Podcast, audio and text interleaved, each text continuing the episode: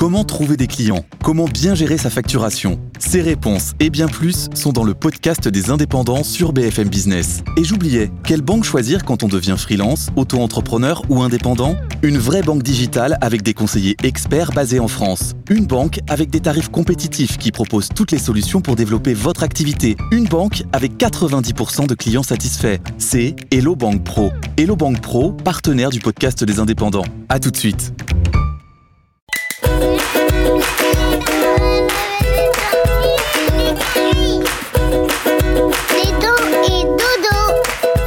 Te raconte l'histoire du trésor retrouvé 147 ans plus tard? Ok, mais par contre, moi, je ne raconte mes histoires qu'aux enfants qui se lavent les dents.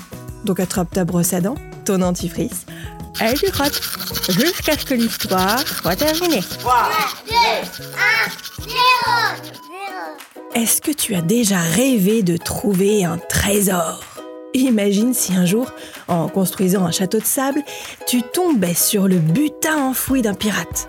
Ou si, en grimpant dans un arbre, tu découvrais caché dans le tronc le coffre merveille d'un chevalier. Oh, comment ce serait génial Certaines personnes consacrent leur vie à chercher des trésors. On les appelle des chasseurs de trésors. Bon, souvent, ils ne trouvent pas grand-chose.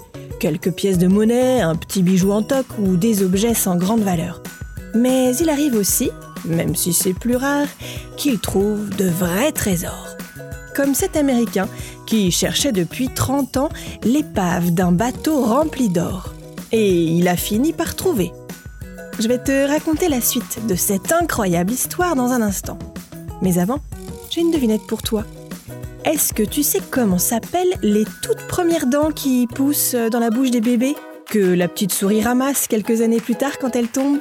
Ce sont les dents primaires ou temporaires, qu'on appelle aussi dents de lait. Pour en revenir à notre histoire de trésor, en 1875, ça fait longtemps, ce bateau coulait au large des États-Unis. Et depuis 147 ans, l'épave était introuvable et la localisation exacte du naufrage restait inconnue. Mais un Américain s'est passionné pour l'histoire de ce bateau.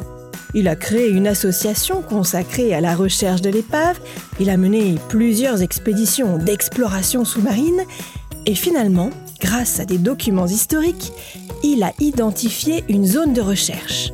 Et là, jackpot, il retrouve l'épave. Et son or, bien sûr. Une véritable fortune, il y en a pour 9 millions d'euros. C'est colossal. C'est comme si on gagnait au loto.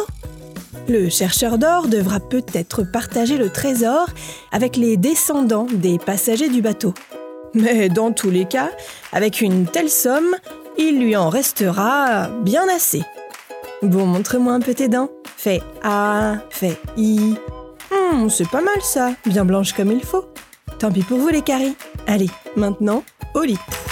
Je pas me coucher Retrouvez les épisodes des Dents et Dodo sur le site et l'application BFM TV et sur toutes les plateformes de streaming. Si cet épisode vous a plu, n'hésitez pas à lui donner une note, à vous abonner à la playlist et surtout à en parler autour de vous. C'est un podcast BFM TV.